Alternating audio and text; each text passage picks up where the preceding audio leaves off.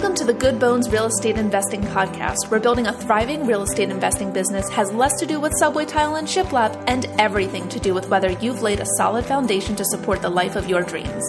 I'm your real estate lawyer turned legal educator host, Bonnie Galam. In my years building a multi-million dollar real estate portfolio, the most important lesson I've learned is that being a successful real estate investor isn't about secret strategies or ninja tactics. It's about doing the basic stuff right and staying laser focused. If you're an ambitious real estate investor or one in the making who's looking to build a real estate portfolio that's secure, streamlined, and creates a life you love, you're in the right place. Each week here on the show, you'll get clear, actionable, step-by-step strategies to help you build your real estate business and some tough love along the way to make sure you're not building a house of cards. Let's get started. Hey there, welcome to this week's episode of the Good Bones Real Estate Investing Podcast. This week, we are going to be chatting about scaling your investing business. And so if you're just starting out and maybe just have one property or you're just looking for that first property, but you know you want to scale, then stay with me because this episode was for you. But this episode is also for investors who have several properties already under their belt and they're starting to feel the weight of all the work that comes with it, because the reality is, is it real estate entrepreneur, we have a lot on our plate. And as the C E O of our investing business, we, I think quite literally probably wear a million hats. We're the deal sourcer, the deal analyzer, the contract vetter, the contract hirer, the bookkeeper, the property manager, if you know, you're a self-managed investor, the financing finder, and, you know, so on and so forth. I mean, when you think about it, that term investor is kind of a bit diminishing of all the work that we do in our investing businesses. And if you haven't heard my rant about that term, the real estate investor, then go back and listen to episode one called You're Not an Investor. But the reality is, is as a real estate entrepreneur, and more importantly, as the C E O of your investing business, the number one job that like we can never outsource and never really delegate is to set that long-term vision and the goals for our investing businesses. And no one, no, you know, real estate investing coach, and definitely not me, can tell you what that goal is, because there is no right answer to like these big, hairy, scary questions about goals that we have to truly answer for ourselves. But, you know, anecdotally, you know, talking with a ton of investors, be they clients or just, you know, socially or on social media, I think that a lot of the goals that people and real estate investors set for themselves really boils down to two different things. It's that they want to scale to either reach financial independence or to, you know, create generational wealth and some combination of those two. But ultimately what that looks like is totally different for each investor. You know, I don't want to uh, sail around the world. That's not something I ever want to do, but I I know that that's a huge why for a lot of other real estate investors. They want to live that nomad life, whether it's on a boat or in a van or in an R V or whatever it may be. But I think for most of us, it's that financial independence and the generational wealth that we can kind of give that financial independence or flexibility to our kids or our grandkids, or even if it's just a, you know, a charity. Can we have an impact on this world beyond, you know, our lives as we live them? And so across the board, if one of your goals is to scale, then the reality is, is that scaling, you know, can be a bit of a blessing of a curse, because if you don't do it properly, it can totally topple your entire portfolio if you haven't laid that solid foundation to build it on. And I'm really not just talking about asset protection here. Um, I'm talking about, you know, time and energy and enjoyment, because you'll find, and I think a lot of investors do find, that real estate investing takes a lot of work. It takes It's, you know, we're not just quitting our job and having this cash flow that comes into us at the first or the fifth of the month. And, you know, we just lay back and roll around in our cash money. But I'll tell you that, you know, I wish that there was some, you know, insurance out there to protect us about going down the wrong path and, you know, creating an, an investment business that's more headache than it's worth, but it's not out there. You know, if I make it, you'll be the first to know, but it, it doesn't work. We have to do that hard internal work first to make sure that, you know, as we're building and growing and scaling this business, that it's going to, you know, deliver what we set out for, because I think for a lot of investors, it, it doesn't shake out that way. And you, You don't have to wait until everything's perfect to get started investing either, or to start scaling, because you know, then you'll just end up in that indecision purgatory that we we want. You need to have that constant forward momentum. And so there's this, this saying that is, I think it's popular mostly in Silicon Valley, where it's called building the plane while you're flying it. And that's where, you know, tech companies, they often ship a product or an app before it's ready to use under this like ship it, then fix it, then ship it again mentality. And that's good in theory because you do need to just kind of start putting yourself out there. But having a real estate investing business and being a real estate entrepreneur is really freaking different than being a tech startup. And it's not just because we, you know, we're not a turtle bun- turtleneck wearing bunch. And um, I think it's because in real estate, you know, the quote unquote fixing part of of that ship it, fix it, ship it process is really freaking expensive. I mean, it's blown timelines, it's lawsuits, it's tenant disputes, or it's a business that just needs, you know, more hands-on support. And, you know, maybe you have a nine to five job or, you know, kids at home or whatever it is. And you just don't have more, there's no more time in the day to be able to be hands-on in your investing business. And so fixing it is not, you know, the same as, you know, running an app update. And unlike an app where you might not spot the problem until, you know, the code is out there in the user's hands and they point it out to you, we as investors should and need to be spotting these problems on our own and then also have processes to reflect and fix them as well. And that's what I teach my students in Landlord Law School. And it's part of what I call an offensive asset perspective. protection strategy. But there's, you know, a million reasons why you want to be proactive in the strategy around how you build your investing business. And I've seen a lot of real estate investors go down this path of building out a portfolio with these hopes of retiring early or doing their nomad lifestyle or whatever, you know, F I looks like to them. But then they've found that their investing business is, you know, just as much as work as their day job, if not more. And maybe it's less glamorous because you weren't, you know, plunging toilets or, you know, going out in the middle of the night to unlock a tenant's door at your day job. And But creating that streamlined and secure investing business takes a lot of intention, and it doesn't just fall into your lap. And I think that's why we've seen a lot of investors fade off or sell their properties like we're seeing right now, is because they've created a lot of work for themselves. And they want these end goals of F I and generational wealth, but they get overwhelmed or frustrated or jaded, and then they sell it off. And that's what we want to prevent, because we want to be the real estate entrepreneurs, the ones to stick it out and grow, because we have the tools and we have the systems and the processes to do that, to grow and scale on our terms. And so I wanted to take a look at that process from a high level. Um, and, you know, what I think is that it really breaks down to a three-step process to create that streamlined investing business. And it looks something like creating the vision, breaking it down, and then reflecting, but then also having like the systems in there to catch it. Like it's, you know, very easy to say, you know, create your vision, and it's a little woo, but you, you fundamentally do. And that's the first step. You have to create this long-term vision to make sure that the business that you're building and every step of the way is in alignment with that end goal. And so if your vision is to have, you know, a six or seven figure investing business, then you need to make sure that what you're, you know, while you're building this metaphorical plane, is that you're building, you know, a seven forty-seven and not, you know, the Wright brothers propeller bicycle with wings. And so the vision has to be in line with that end goal. And you also have to do it because, you, as we'll talk about into the next step, is that we have to figure out what we need in place to get there. Because if you want to be a nomad lifestyle, then you better be building out a business now that supports or will easily be able to integrate either an outsourced property manager, or maybe you want to hire an internal property manager. It doesn't just have to be these property management companies that have a bunch of different investor clients. If you grow to a certain scale, you can have your own internal property manager. And so it's really important to make sure that when we have this vision, we then understand the business that we're going to need to start making today to have that. And so that brings us to step two, which is break it down. We've got to outline the components of what it takes to obtain that vision.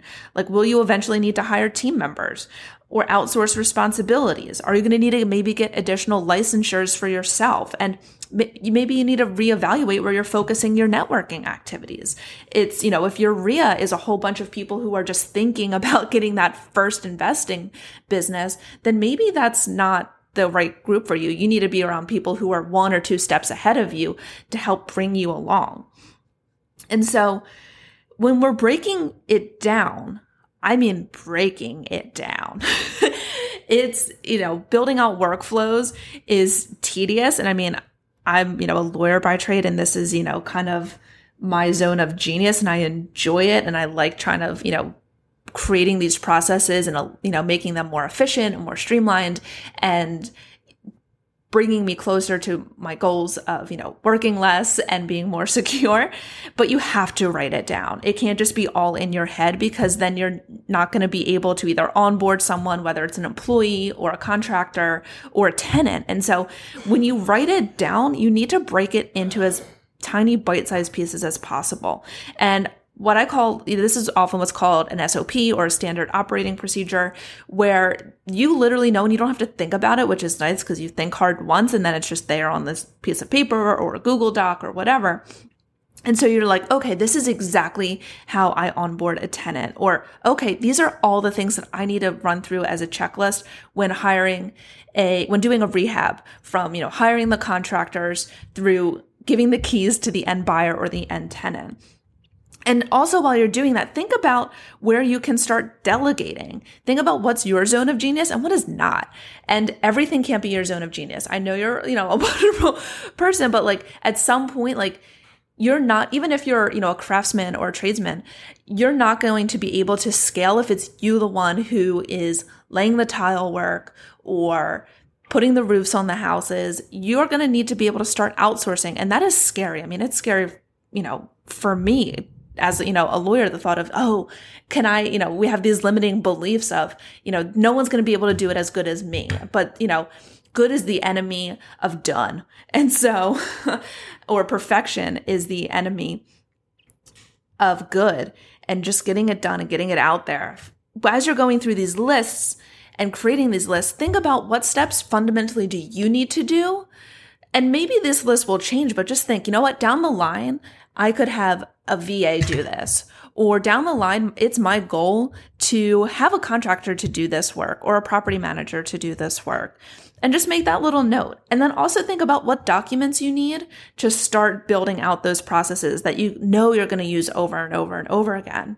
And that way you can create basically a, a business in a binder, or a business in a Google Doc that is streamlined, and you can tweak and you can reflect upon it. Because if you're, you know, when, and that'll be the next step that we talk about.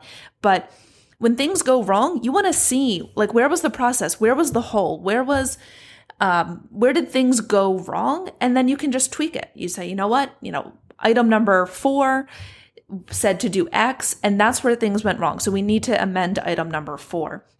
And so, yeah, it's, you know, not the sexy work. This is not, you know, going out there and picking out, you know, the prettiest looking, you know, L V P that looks like beautiful wide oak white floors, but it, it needs to get done, and it needs to get done to make sure that you have the tools in place to reach F I or to create generational wealth. Because the reality is, is your kids aren't going to know what to do with this business either, or your grandkids, or your spouse, or whatever your plan is to do with these properties.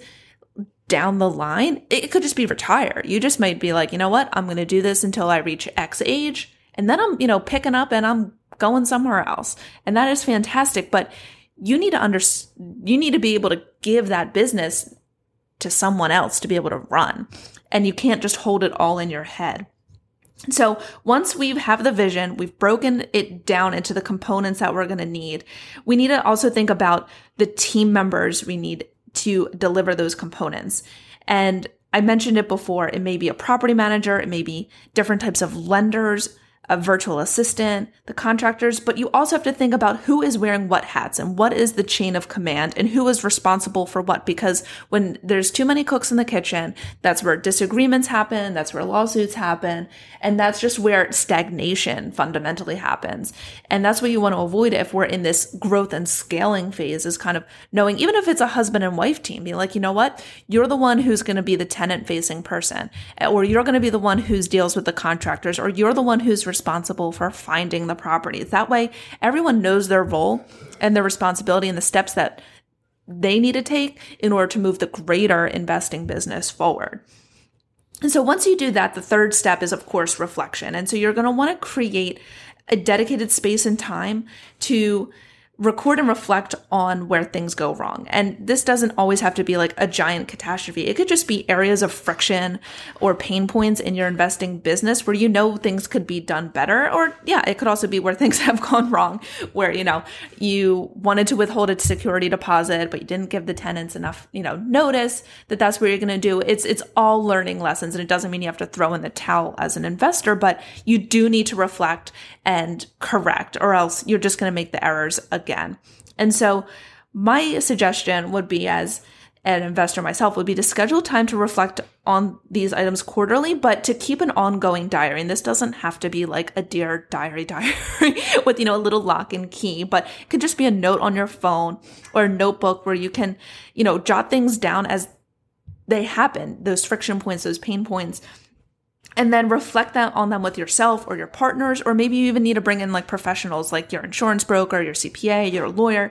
But it's important that you reflect on them quarterly so that you can understand where you need to build out or tweak your systems and processes. And I think you'll also find that a lot of these problems that arise are just preventable by either tweaking or adding new systems and processes, which is really good news, that it, it doesn't have to get harder as you scale.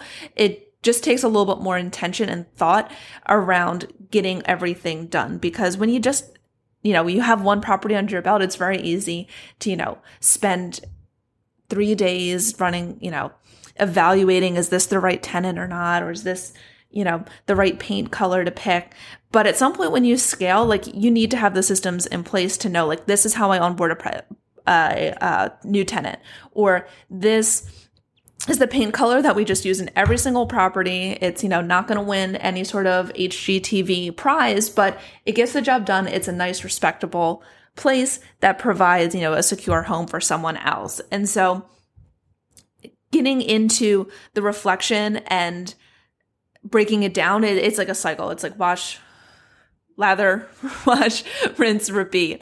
And you just kind of do that over and over again. I mean, for good and for bad, it's, you know, not a process that's ever done. You can't just be like, yes, my S O Ps, my systems and processes are in place, and you can just check that off your list. I mean, there's definitely, you know, heavy lifting on the front end, but you have to constantly be reflecting and checking in on them and evaluating to see what works and what doesn't work. And so, just as a recap, the three steps to building out the systems and processes to be able to scale is to, one, create that vision of what scale looks like at the end. And then second, break down all the components of what it takes to obtain that vision. And then, of course, reflection, making sure that it's working, what's not working needs to be fixed and amended. And so scaling is necessary. It's the necessary next step. Um, I wouldn't say it's necessary. it's it. The reality is it's often the next step for real estate investors, but it, it takes a lot more intention than just finding and owning a bunch of properties. It's more than just like the title of having these buildings. You have to build the business around them for it to truly be a successful long-term, because the reality is, is that's why a lot of investors end up selling at the end when they reach retirement, and they never end up making, you know, that end goal of F I or passing it on to their children to create generational wealth. But that's what we, as, you know, real estate entrepreneurs are going to avoid. We're going to make sure we have this stuff in place now. And so I've, you know, I've joked with other investors that you, you want each property to be a blessing and not a curse. And each property really has the potential to be either. And so part of that is, you know, the back end systems and processes, but also a lot of it is, you know, the front end processes of making sure you've got your numbers down pat and making sure that you understand the market that you're investing in and which direction it's going. But going along those lines, I if you know that addressing asset protection and getting systems and processes in place is part of that next step for you, part of scaling, and scaling is where you are going, then I suggest you jump on the waitlist for Landlord Law School. Enrollment for that is opening back up next week. Um, L L S is not a coaching program. It's not, you know, one of these programs that costs like ten thousand dollars, twenty thousand dollars. Um, but it what it is is fundamentally is a comprehensive on-demand course for real estate investors to get their asset protection in place and to build out those systems and processes on their own time. And so you can access it at your leisure and go through it and go back and forth and you know, as you reach certain parts of your investing career, you'll have access to all these videos and a ton of D I Y templates and workbooks to help guide you through the material and actually start implementing this stuff in your business. Uh, when doors open next week, I'm actually going to be offering for a limited time free access to the entire module one of my course. And that includes six video lessons on asset protection and an asset protection audit for your business. So you can head on over to bonniegalam.com slash five for this week's show notes. That's again, my name, Bonnie Galam, forward slash five for episode five, um, to find the link for the waitlist in my show notes for this episode. And so that's really it for this episode. I'm really freaking excited for next week's episode. I have Kyle and Lauren Clugston, better known by their Instagram handle at Rentals to Wealth, joining me on the show.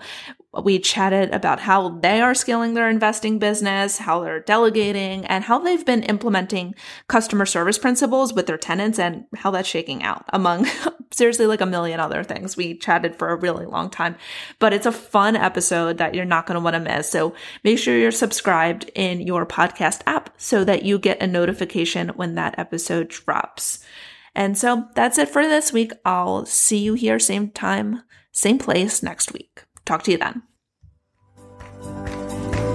If you want to continue the conversation, jump on over to the free Good Bones Real Estate Investing Facebook group. That's it for this episode of the Good Bones Real Estate Investing Podcast. I'll see you here next week, same time, same place. Until then, go out and build the real estate empire of your dreams.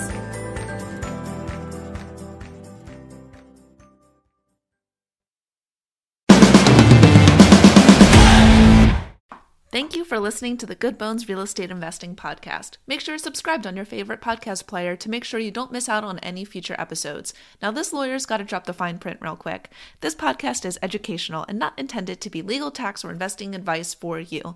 Please speak with a local professional for specific advice unique to you and your situation. That's it for this episode. Bye for now.